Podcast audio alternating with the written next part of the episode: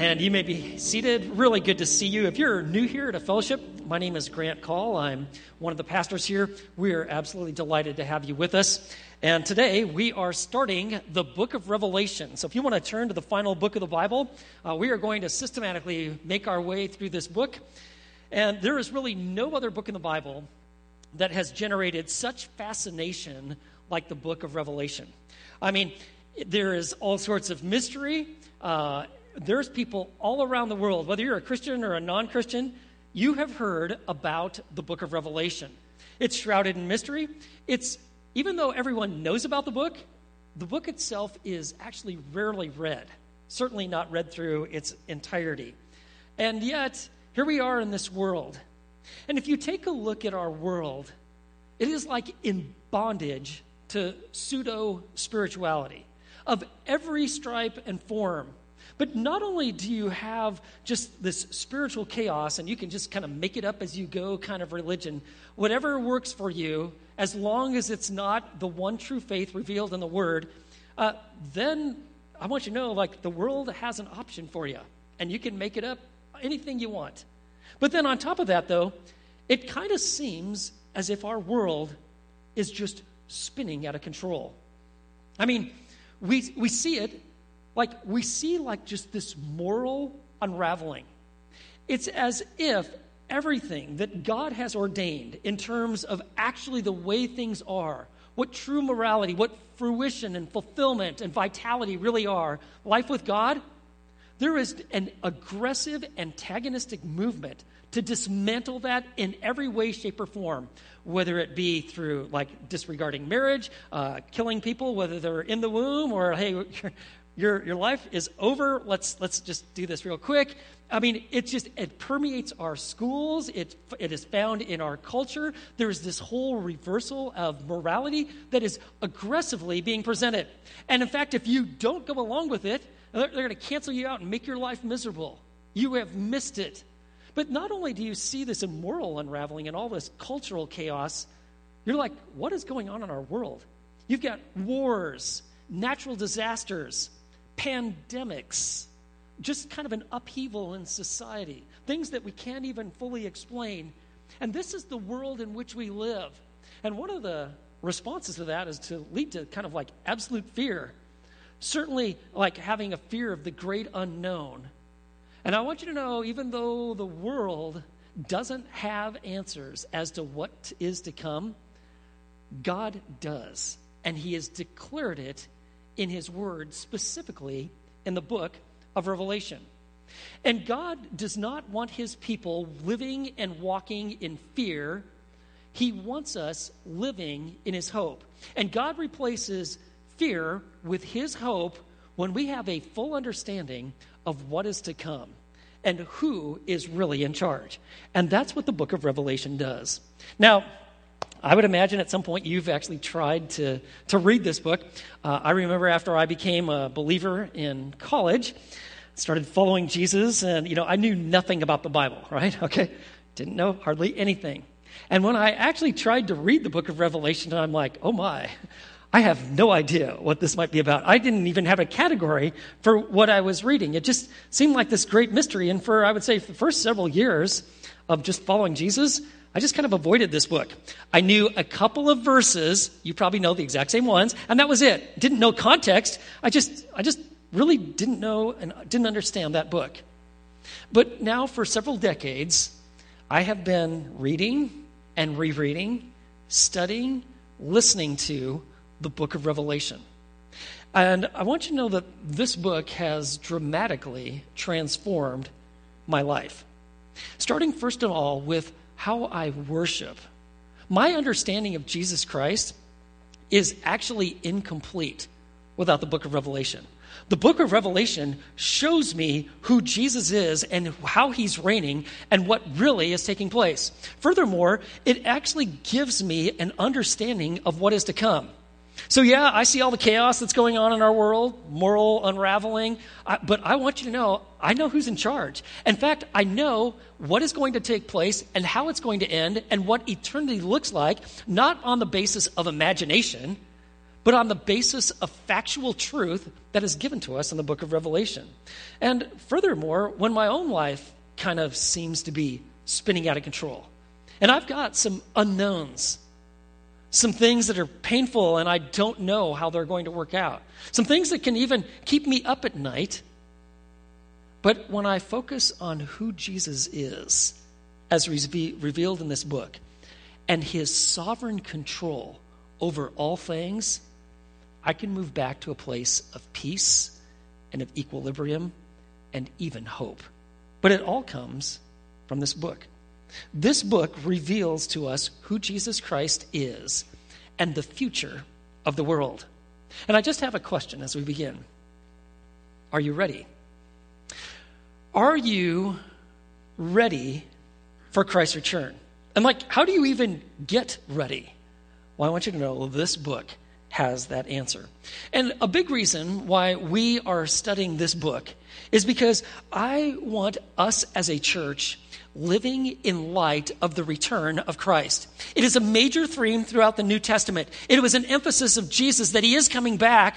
But here's the reality most people, and really even most Christians, they never give hardly any consideration the fact that Jesus is coming back. It just doesn't come into play. They're not really concerned about it, never think about it, and don't know much about it. I want you to know that is a grave error. We're not going to be living the way God intended. This book shows me how God intends for you and me to live as disciples, as followers of Jesus Christ. And as you might imagine, uh, there are some different views on how this book is to be interpreted, okay? Now, what we're going to be doing, we're going to kind of systematically walk through this book, but we're going to do it kind of like in an overview fashion, okay? We could literally spend years going through this book, but I want you to have the big picture. I want you to understand who Christ is and what is to come. And there are four major uh, ways or perspectives on how to interpret the book of Revelation. And I just want you to be, have at least an awareness of them. The first one is the preterist approach. And this really views the book of Revelation not as future prophecy, but as rather a historical record of events that come to about 80, like 68, and they kind of culminate in AD 70 with the uh, overthrow of Jerusalem. And so it doesn't see the book of Revelation as prophecy so much as just how the historical unfolding of these events. Um, now, there are variations of preterists. In fact, if you were a full preterist, you actually think that Jesus Christ has already returned to the earth. Uh, I most certainly do not think that that is the case, uh, nor do I think that you take into account that multiple times throughout this book, it is stated the book of Revelation is a prophecy. Then there is the historist approach. And this basically says that the book of Revelation is just a sweep of church history, starting with the apostolic period and going all the way to current times. And what it does is it takes all these different dimensions and almost turns them into like allegories of, uh, well, this is kind of like this. And so that kind of fits in with the Protestant Reformation or this period of church history. And it assigns it these kind of values. You have to be rather creative, but it's kind of the uh, historist approach.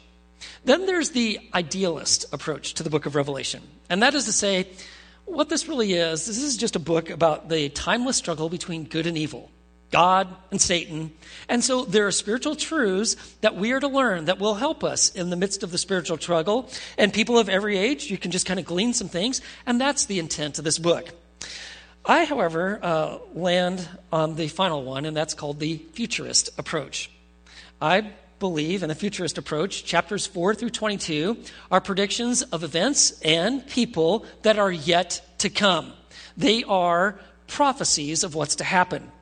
And if you follow the literal, grammatical, historical hermeneutic, and remember how we have talked about hermeneutics, the, the principles of interpreting Scripture? If you take the Scriptures in the natural, normal sense, and you do that through the, all the first 65 books, why would you not do that with the final book, the 66th book? And that's what you do. And if you do, you will come to a futurist approach. I believe that the authorial intent is for us to understand that chapters 4 through 22 are talking about what is to come. But despite the fact that the book of Revelation may seem confusing or all these different views, so uh, why don't we just uh, ignore it or avoid it? We can't. Revelation 22, verse 10 says this. This book concludes by giving this, this revelation. It says, Do not seal up the words of the prophecy of this book, for the time is near. 2210. We must know what's in this book. Our life, our faith is incomplete apart from knowing what is revealed in this book. Now, there are two different dates that are given for the book of Revelation. Uh, one of the dates given is about like 68 AD. And it's, it's actually at the time of Nero and his persecution. And so, like, if you see yourself more as a preterist, you're like, yeah, I'm going to take the early date uh, because that fits in with all of this basically being fulfilled by the time we get to AD 70 and the overthrow of Jerusalem. Uh, there are multiple problems with that, but a big one is uh, there's no evidence, no extra writing evidence that anybody held that position. The church has overwhelmingly held to, as far as all the extra writings about this book, always held to a date of about 95 to 96 AD, during the reign of Titus Flavius Domitian. And that the Apostle John actually wrote this book while he was on a prison colony on the island of Patmos. And to help you understand what was taking place with Domitian, uh, Titus Flavius Domitian made an edict that said that he is the Lord and God, and he demanded to be worshiped. Now, by this time, uh, Christianity had spread throughout the Roman Empire, so you have Christians everywhere. And they were not about to bow down to Titus Flavius Domitian.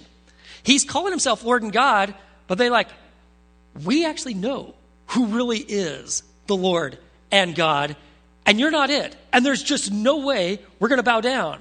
Well, he didn't take too kindly of that because if you're on an ego trip, right? And you're half insane and you wear a little wreath around your head and you think you're a god and some folks won't bow down to you, guess what? He's going to make your life miserable. And there had always been flare ups of persecution, really getting started with Nero back in the late 60s. But by the time Domitian, he ramped it up and Christians were persecuted. And by this time, all the apostles, the, the ones that laid the foundation of the faith, the early followers of Jesus, all of them but one had been martyred, some of them some really gruesome ways. But one, a guy by the name of John, the Apostle John. And so Domitian turned him into an example and had him banished to a prison colony on the island of Patmos. And at this prison colony, they, what they did is mine. And so John is in his late 80s, early 90s, and he is assigned and moved over to this island. He's given a pick and basically said, You mine yourself to death. And it was all meant to send a signal to it throughout the Roman Empire I'm in charge, says Domitian, and this is what's going to happen to you if you defy me. Well, it's very interesting that Domitian, thinking like, well, he's going to basically strike fear into the hearts of all these Christians, actually, the exact opposite happened. Because it's on the island of Patmos that God gives the Apostle John this revelation of what is to come. And this book all of a sudden infused hope into believers. It showed them how you stand up in persecution, how you live in a wicked world and follow Jesus. And what it also did is it focused everyone's attention, if you were a believer, on the return of Jesus Christ, who is the King of Kings and the Lord of Lords. And no matter how wicked and how wild and how out of control and morally unraveled your world might be, God is in charge. And it had a huge effect on Christians and does till this very day. And so I just have a question for you. Are you ready for his return? Well, I want you to know that Christians who are preparing for Christ's return, they're doing three things that we find here in the first eight verses of the book of Revelation. And the first is you got to know what is to come. So take a look, verse 1. The revelation of Jesus Christ, which God gave him to show his bondservants the things which must soon take place, and he sent and communicated it by his angel to his bondservant John. So it begins by saying this is a revelation. The Greek word is apocalypsis. It's where we get our word apocalypse from. So when I say apocalypse, what do you think? Crisis, right? Catastrophe. But that's not what the word means. It means to reveal, to unveil something that is not known. The book of Revelation is a revelation, it's an unveiling of who Jesus Christ is. It's rather unfortunate that people, when they hear the word apocalypse, they think of chaos because what it really is is a revelation. And the book of Revelation is unveiling far more than just future events, it's the unveiling of the person of Jesus Christ. It is the revelation of Jesus Christ. It's about him, it's for him, it's of him. If you really want to know Jesus as he really is, strip away these figments of your imagination and just kind of the culturally acceptable Jesus. If you really want to know him as he is and how he's reigning, this is your book. It'll show you. You might be rather surprised as to who Jesus really is. But if you want to see, it's the revelation of Jesus Christ. So, what does this book actually reveal about Jesus Christ? Well, it reveals his humanity. Like in chapter 1, verse 13, he, Jesus refers to himself as the Son of Man, the very same one, the eternal Son of God, who entered into humanity. The incarnation. It's what we celebrate at Christmas that the eternal Son of God entered into humanity, took on human form. Why, this very same one that walked the earth, where his deity was veiled, this is the very same one who is reigning in heaven and is going to return. The book of Revelation also reveals his deity, the fact that he is God, and it also emphasizes his eternality. You see, when Jesus came the first time, his deity was veiled, right? People certainly, I mean, there was all the miraculous aspects of his birth. And then Jesus, when he starts his public ministry about the age of 30, here's this man, but like no one has wisdom like this. And then he does like all these miracles that are prophesied in the Old Testament, and he's fulfilling them. Furthermore, he actually makes claims to deity on multiple occasions. They want to kill him. On three different occasions, he raises someone from the dead. No one's doing that except God, right? And I want you to know his deity was veiled by his humanity. But not so when he comes back. Everyone is going to see him as he really is. And so this book is given by God, but who is it given to? Most people don't even know this. It's right here in the very first line. Look at it. It's the revelation of Jesus Christ, which God gave him. Do you see that? You see, this is the Father's gift to the Son. It's a reward for his perfect, humble service how he literally became the one who would redeem a lost people for himself. He would pay the penalty of sin. As it's talked about in Philippians chapter 2, he who entered into humanity, who was absolutely totally humble, he is going to be the one that every knee will bow and declare he is the King of kings and Lord of lords. The revelation that is given shows you and chronicles the son's inheritance from the father in a miraculous and marvelous way. It's absolutely wonderful. You see Jesus Christ as he really is and how he will come in his full glory. It's the father's gift to the son. Wow, that is an amazing thought. And notice it says, to show his bondservants the things which must soon take place, and he communicated it by his angel to his bondservant John. So he communicated it by his angel. We don't know which one this is. It's possible it's Gabriel, right? I mean, Gabriel came to Zacharias, Mary, right? Uh, Daniel. But we don't know, but we do know that this book was given by this angel. So we have the one that's communicating it. And really interesting, not only does Revelation emphasis, emphasize this, but when the law of God was given, the law of Moses, I want you to know it was also given by an angel. And so here we have this word, and it's from God. It's given to the bondservant John. But who is this book written to? Did anybody see that in verse 1? Take a look. Who's it written to? It's written to his bondservants.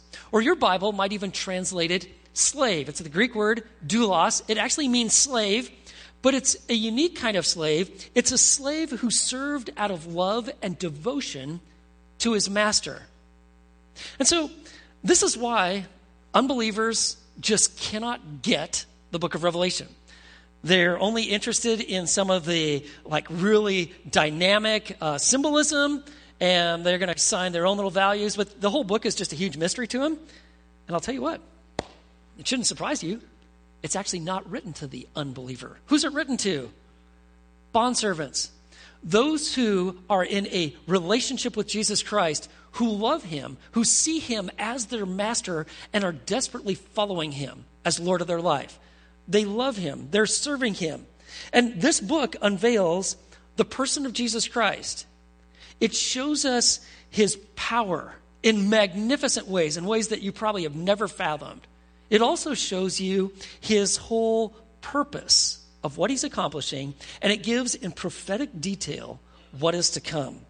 You see, when we see ourselves as servants of Christ, then we have the right approach to Scripture. So, for instance, do you see yourself as a servant of Jesus? Well, you can answer that question by what does this book, what role does it have in your life? If you're like, not so much, could care less, never get around to reading it, not real important. Every once in a while, you know, read me a passage or something like that. But I'm not really interested in what God has to say in His Word. I want you to know that is not the position of a bondservant. A bondservant, a slave, is very interested in the words of his master. He wants to know everything he has to say and wants to follow it.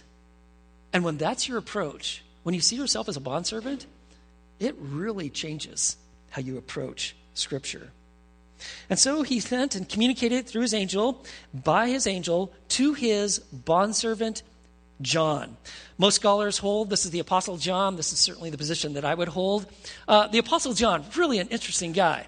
So he, James and John, they're brothers, they're fishermen, right? They're sons of Zebedee. They're some of the initial followers of Jesus. In fact, they uh, become one of his 12, one of the 12 apostles. Jesus had a nickname for James and John. Anybody remember? Sons of thunder. Man, like everywhere these guys went, man, there was trouble. There was a little bit of chaos, lots of drama, maybe, raised voices. Sons of thunder. But I tell you what, when you, even if you're a son of thunder, maybe you got some anger issues going on, who knows? But you come to know Jesus Christ in a personal way, why, He changes you, shapes you, molds you into His image, where you reflect Him. It's really interesting. When Jesus Christ was literally crucified on that cross and He's dying, do you remember that He spoke to His mother Mary and to John, the apostle? And He told John, I want you to take care of my mother. I was thinking about that you know, if I needed someone to take care of my mother, I would not pick someone who is a son of thunder. That would be a huge problem. It would not go well. But I'll tell you what, when a son of thunder becomes a follower of Jesus and Jesus transforms a heart, all of a sudden you become useful for the master's purposes, even perhaps one of the most unique privileges ever given. I want you to take care of my mother. And after Mary passes from the scene, the Apostle John, who becomes a pastor in, the, in Ephesus, at the church of Ephesus, he writes the Gospel of John later in life, and then 1st, 2nd, and 3rd John. And he is the only remaining apostle because all the others have been killed off. Then God has him as an older man, late, late 80s, early 90s, writing. He's writing the book of Revelation, the final book about 80, 95, 96. And notice what he says, verse 2 who testified to the word of God and to the testimony of Jesus Christ, even to all that he saw. He is saying, I am giving you the word of God, all that I saw. You're going to find 44 times in the book of Revelation, John writes, and I saw and he writes it down. This is a firsthand account. This isn't some like imagination on overdrive. He sees these things, God shows him what is about to happen, and he writes it down absolutely accurately. This is the Word of God. And you're like, um, wow, you know, like Jesus Christ coming back, all these things written down. Hey, when is, when is this going to happen? When are all these events going to happen? Would you like to know? You want me to tell you? Oh, got, got pretty quiet in here, huh? Tell you what, there have been many people that have said, Oh, I want you to know, I got it all figured out, done my calculations. I'm a lot smarter than you, and I've been reading my Bible and doing some calculations, and I got a fancy calculator for Christmas. And I'll tell you when Jesus Christ is coming back, and then they name a date. I want you to know that is foolishness. Do not listen to such people. Because remember what Jesus said Matthew chapter 24, verse 36. Of that day and hour, no one knows, not even the angels of heaven, or listen to this, nor of the Son, but the Father alone. Only the Father knows. But notice, like it says in verse 1, it is going to soon take place. Or like we see in verse 3, and the time is near. And this time, it's, it's speaking of a season. It's kairos, not chronos, where it's like it's the next successive thing. It's telling us that the return of Jesus Christ is imminent. It is the next major event on God's prophetic calendar. If it meant that it's going to soon happen right after the ascension, like right next, like the very next thing, uh, like just following time, it would have, God would have used different words. He has given us clarity that the next event on God's redemptive calendar is the second coming and the seven years and all the events that precede it but you don't know when it's going to happen. It can happen at any time. You know, but people like, they're going, okay, heard about this idea of like Jesus coming back. You're a Christian? You really, you really think that? You really think, honestly, that Jesus, the guy that was like riding in a donkey to Jerusalem, you think he's coming back? Literally, he's going to come back to this earth. And I want you to know the, the unbelieving world, they absolutely mock this whole idea. They think it's ridiculous, and they think you're ridiculous for believing it.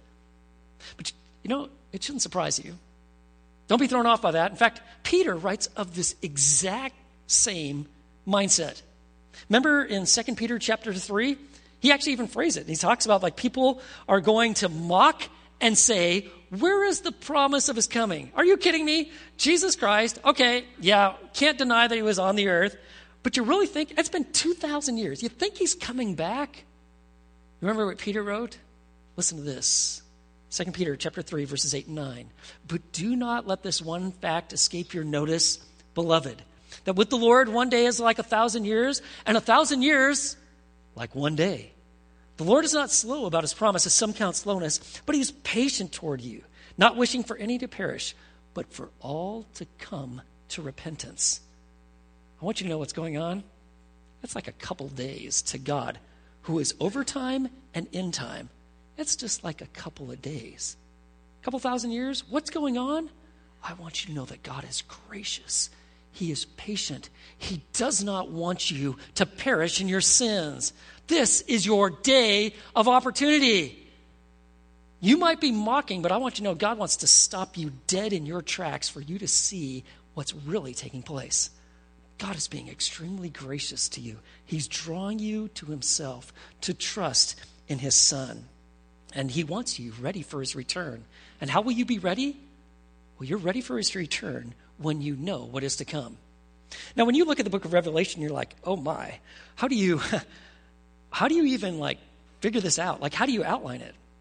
Well, I want you to know God actually gives us the outline of the book of Revelation. And it's in three points. How cool is that? You can find it, chapter 1, verse 19. You want the outline? Here it is. He says, therefore, chapter 1, verse 19, write the things which you have seen. So this is the past, what John had seen. And then, uh, that's chapter 1. And then he says, and the things which are. That would be the present at the time of John's writing. That's Revelation chapters 2 and 3, when he gives these seven letters to seven actual churches, and every one of the letters ends with a statement He who has an ear, let him hear what the Spirit says to the churches. All of you, pay attention. And then, notice what he says in verse 19 and the things which will take place after these things. Here's the future. This is chapter 4, verses uh, chapter 4 through chapter 22. And I have given you in your study guide uh, rev- my revelation at a glance. It's based right off of the outline that is given here. So you can kind of see how this whole book fits together. It's it's very interesting uh, when you see what's being written here about the, these churches. Because the word church occurs 20 times in the book of Revelation. But 19 of those times is chapters 1 through 3. And then at the very end of Revelation, you have another reference to the churches. But between then, chapter 4, all the way to the end, no church. It's just one more reason why we know and believe that Christ is going to spare us, save us, rescue us, rapture us, so that we will not experience the judgments that are most certain to come. Are you ready for Jesus' return? How are you preparing? Well, first of all, you know what is to come. Second is, you follow what he has said. Take a look at verse 3. He says, Blessed is he who reads and those who hear the words of the prophecy and heed the things which are written in it, for the time is near. So, this book begins by telling you that you are blessed if you do what? Well, what does the text say? If you read and then you hear that you are processing, you're learning, it's, it's being spoken, you're being taught it, you're hearing it, and you keep it, you heed it. And in the Greek, this is a present tense. And you're like, so what difference does that make? Well, the present tense is a tense that means this is an ongoing activity. It's not that you read it once, but that God intends for his people to be a people of the book, that we're always reading, hearing, heeding. We're feeding our souls with the truth of God's word. It's become our way of life. That is always what God intended. In fact, you are blessed if that is your case. Now, you're like, what does the word blessed mean? I mean, like, you see it, people put it like, just be blessed. They put it on their walls. They got a little uh, plaque that says, be blessed. What does that even mean? Well, it means to be able to experience the riches of relationship with Christ.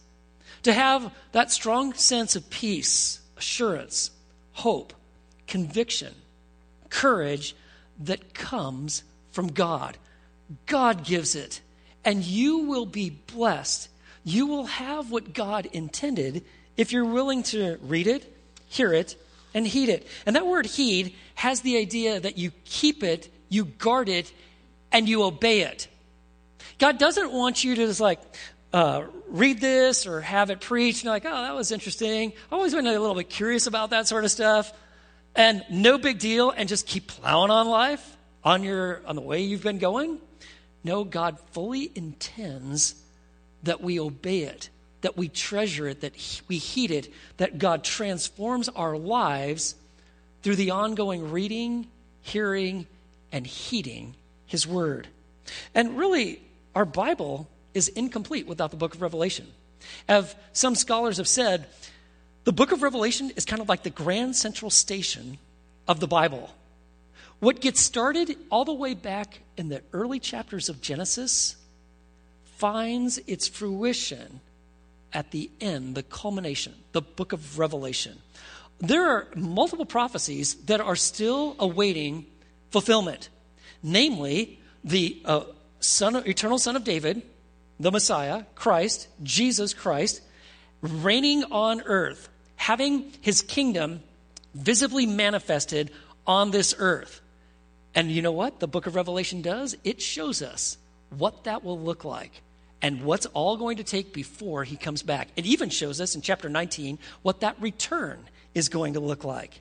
And, it's, and it really takes all the themes, that scarlet thread of redemption. It deals with uh, the nation of Israel, the Gentile nations, Satan, the Antichrist, uh, heaven, the millennial kingdom, the new heavens, new earth. All of that is covered, and it brings it all tied together it's the book of Revelation. And so, friends, are you ready for the return of Jesus? Well, you are if you know what is to come and you are following what he has said. And finally, we know that we are preparing for the return of Jesus when we are worshiping him for who he is. Take a look, verse 4. Who is Jesus? So John writes, John to the seven churches that are in Asia, grace to you and peace from him who is and who was and who is to come, and from the seven spirits who are before his throne. So John is writing to these seven churches. They're in Asia, like in South, it's in um, southwest modern Turkey, and these churches are found in these seven cities. They were the actual postal districts. They all fit in about a 50 square mile area. And starting from like the, the bottom, southwest, you can just go clockwise and you'll hit all seven of these churches. And so he's writing, and the original recipients of this, of this letter, are these seven churches. But they're information for all of us. And these are the people who are in the church for the churches, these seven churches, remember? And he who has an ear, let him hear what the Spirit says to the churches. Are you in the church? Don't be thinking like, well, I'm in a building, I must be in the church. No. You're in a facility. To be in the church is to be in the body of Christ, meaning you have personally come and placed your faith and trust in Jesus Christ as Savior. You've seen your sin, you realize you need a Savior, and you're trusting in Jesus and His perfect sacrifice for your sins. And when you believe in Him, you are united with Christ, and you are, and this is what's oftentimes missing, you are united with His people forever. You are in the church. And this letter is written to His bondservants, those who are in the church. The idea that well, I'll have Jesus, my own little personal Savior, and I'll do whatever I want. And I don't need other Christians. I don't need church. I don't need to gather. I don't need to do the one another's. I'm just doing my life on my own. I want you to know that's not New Testament Christianity. That is not what it means to be in the church. He's writing to those who these churches.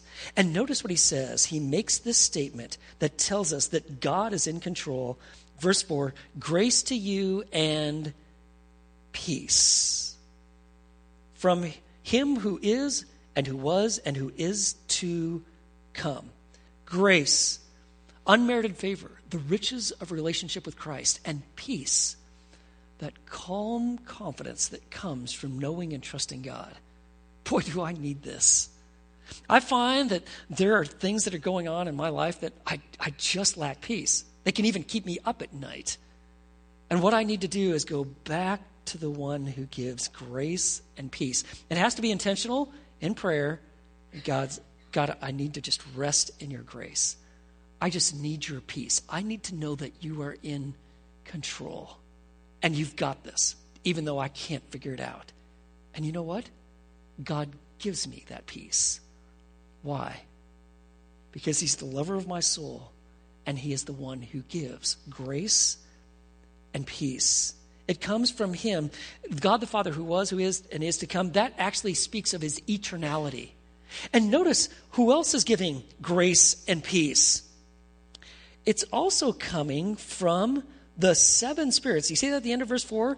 Who are before His throne. And you're like, oh, seven spirits. Yikes. I don't, I don't even know what that means. Well, this is a reference to the Holy Spirit. And all throughout the book of Revelation, you're going to find all these Old Testament, uh, Testament references. Here's one of them.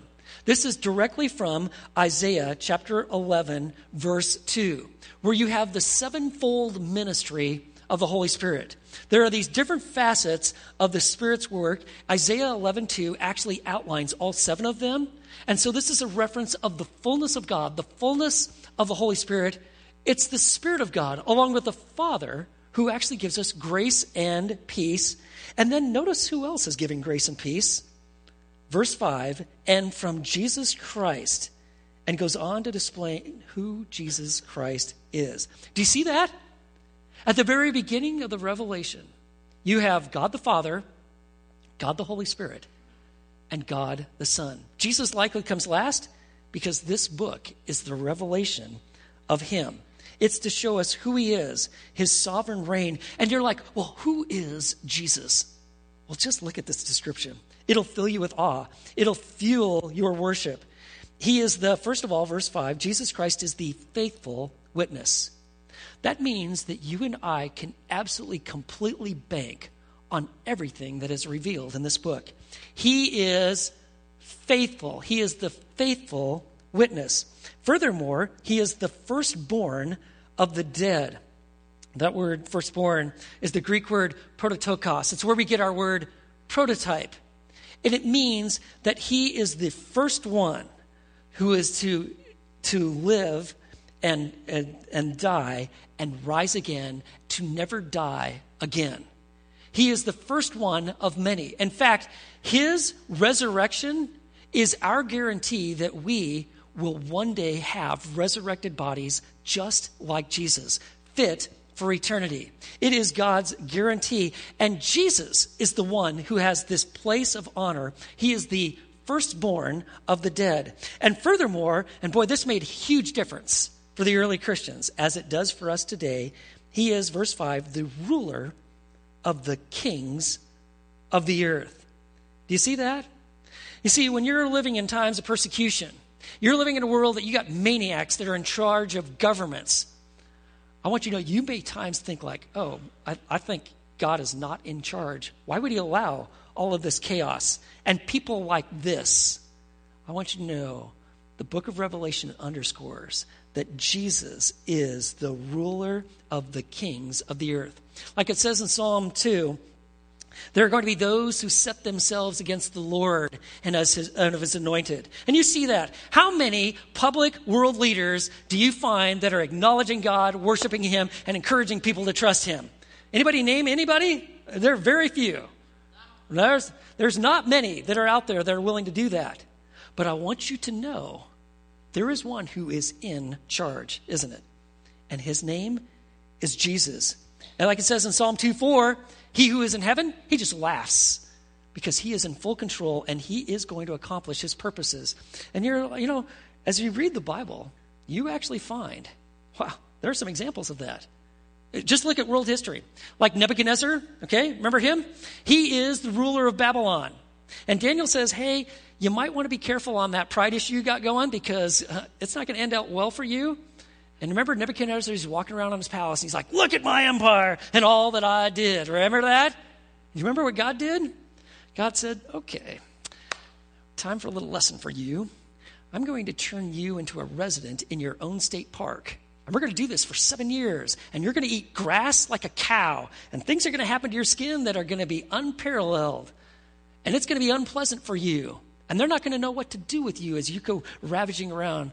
But it says at the end of Daniel chapter 4 that reason returned to Nebuchadnezzar. And he wrote it in Aramaic, the trade language of the world, this declaration of the sovereignty of God and that all should yield to him. Well, God can do that. Remember, uh, Nebuchadnezzar had a son named Belshazzar. And he didn't learn so many of the lessons from his dad. In fact, he's throwing a wild party, and it's this drunken rampage. And they had, remember, they had the, all the utensils and the bowls that were used in the temple. And so he incorporates this in this drunken revelry, right? And they're all partying it up, right? They're having a great time, and they're mocking God like, ah, these are the these are Yahweh's bowls. Let's just drink out of these. And you remember, all of a sudden, a hand appears, and there's a finger, and there is writing on a wall, and it says, "Game over. And I want to Belshazzar, he's, all, he's like, what's going on? You know, someone interpret this to me. And they eventually haul Daniel in, and Daniel says, listen, your kingdom, it's going to be overthrown. And it was that very night. The Medo Persian Empire just took them over that very night. Or how about like um, Herod Agrippa? Remember in Acts chapter 12? And, you know, people were like trying to butter them all up, and they're like saying, You've got the voice of a God, not of a man. You're just awesome, right? And Herod Agrippa was like, I like this. People worshiping me and thinking so great and saying all these amazing things about me and what I can do and my voice. I am the Roman idol, man. I love it. And you remember what God said? Well, God actually judged that man. He struck him down, and you can read in four days, he was eaten by worms. God right now is just being patient. He is bringing people to salvation. But make no mistake, He's fully in charge, and His people know that. He is the ruler of the kings of the earth. And then look at this. You want worship fueled? Look what he says next in verse 5 To him who loves us and released us from our sins by his blood. Whoa. This is exactly what I need. Him who loves us. Present tense, meaning he always is loving us, never ends. And he's released us from our sins. It's speaking of the atonement of Jesus. He died in our place. He wants us to live in His love. And I find the more that I'm resting in just living and rejoicing in the love of God, of Jesus Christ, what it does, it revives my heart. It fuels me with worship. It gives me the courage and the manner by which to move forward. And notice, He's given us a role. Verse 6 And He has made us to be a kingdom. We are actually in the reign of Jesus Christ. He's reigning in our hearts, and we are priests to his God and Father. When I say priest, what conjures up is in your mind likely as somebody with some ecclesiastical robes, fancy collar. I want you to know that's actually not helpful. Let me tell you what a priest is. A priest is someone who has access to God and tells others about him. That you're serving him with his life. And I got news for you. If you're a Christian, you're a priest. So that imagery of, well, fancy collars and robes and stuff, frankly, that's not helpful. You, if you're a follower of Jesus, you know him, you're a priest, and God intends to use you. We who are redeemed have a role in this world. And as priests, we offer God our spiritual sacrifices of our, our ourselves, our person, our possessions, our praise, and our service. We offer this to God because we are his priests. And notice he's using us for his purposes. We're priests to his God and Father. To him be the glory and the dominion forever and ever. Amen. You see, worship is the response to those who read the book of Revelation, who know who Jesus really is and what is to come. And then notice how it closes here, verse 7. Behold, this is a preview of coming retractions. He is coming with the clouds, and every eye will see him, even those who pierced him. And all the tribes of the earth will mourn over him. So it is to be. Amen. He is coming in the clouds. This is right from Daniel chapter 7, verse 13. Uh, the Shekinah glory, that glory cloud seen in the Old Testament, I want you to know Jesus is coming back in it, and he will be seen. Jesus uh, only at the time of the transfiguration, where three of the apostles got to see Jesus in his glorified state, I want you to know the world will see him. And notice what it says here every eye will see him, even those who pierced him. Speaking of the Jews who handed Jesus over to the Romans to be pierced through on a cross, and all the tribes of the earth. This speaks of all the world, all the tribes who rejected him. Whether you're a Jewish rejecter or a Gentile rejecter, you are going to mourn if you have not placed your faith and trust in Jesus Christ. Is this absolutely going to happen? Notice what he says so be it, amen. And then you have this declaration. How certain are we that this is really going to happen? The Father signs it off, verse 8. I am the Alpha and the Omega, says the Lord God, who is and who was and who is to come, the Almighty. And you're like, mourning? I thought the return of Jesus was supposed to be like a really happy, like joyous event. Well, if you're a follower of Jesus, you really know him? It will be.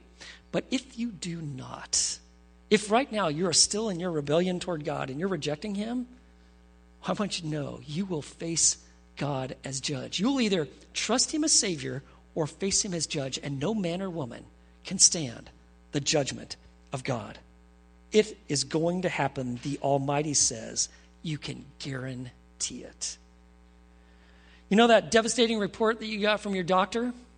remember that declaration that your spouse made, like, you know what? I don't really need you anymore. I'm going to go do my own life. I'm, I'm ditching you. I'm done with you. Or your rebellious kid, or the chaos that's going on in your world or your work. I want you to know that is not the final word. Alpha and Omega, the beginning and the end. It's the first letter of the Greek alphabet and it's the last. It speaks of God's eternality the final statement rests with God, and He's in control. So, are you ready for Christ's return? Well, you are preparing if you know what is to come. You're following what He said, and you're worshiping Him for who He is. You see, when Christ is reigning in our hearts, we're ready for His return. And what we're going to do now is we're going to go right into communion. And I'm going to lead us in a time of prayer, and then we're going to partake in communion together. The Bible warns that if you are not a believer, you should not partake. But if you do know Him, this is our chance to really just focus and worship upon Him. If you didn't get one of these cups, just put up one of your hands. One of the ushers will get them to you. So let me lead us in time of prayer. Lord, we come before you. and we worship you.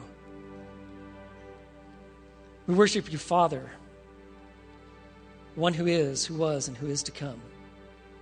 We worship you, the Holy Spirit, and all your perfection, and the Son, the one who loves us, who has redeemed our life from the pit. We worship you that you're the King of kings and the Lord of lords, the firstborn from the dead. If you have some unconfessed sin, why don't you just address that with God right now? Repent and receive his cleansing.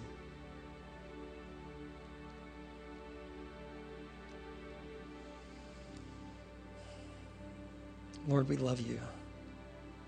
We come before you in awe and in worship. And we remember Jesus Christ just as he said, the communion ordinance that he gave.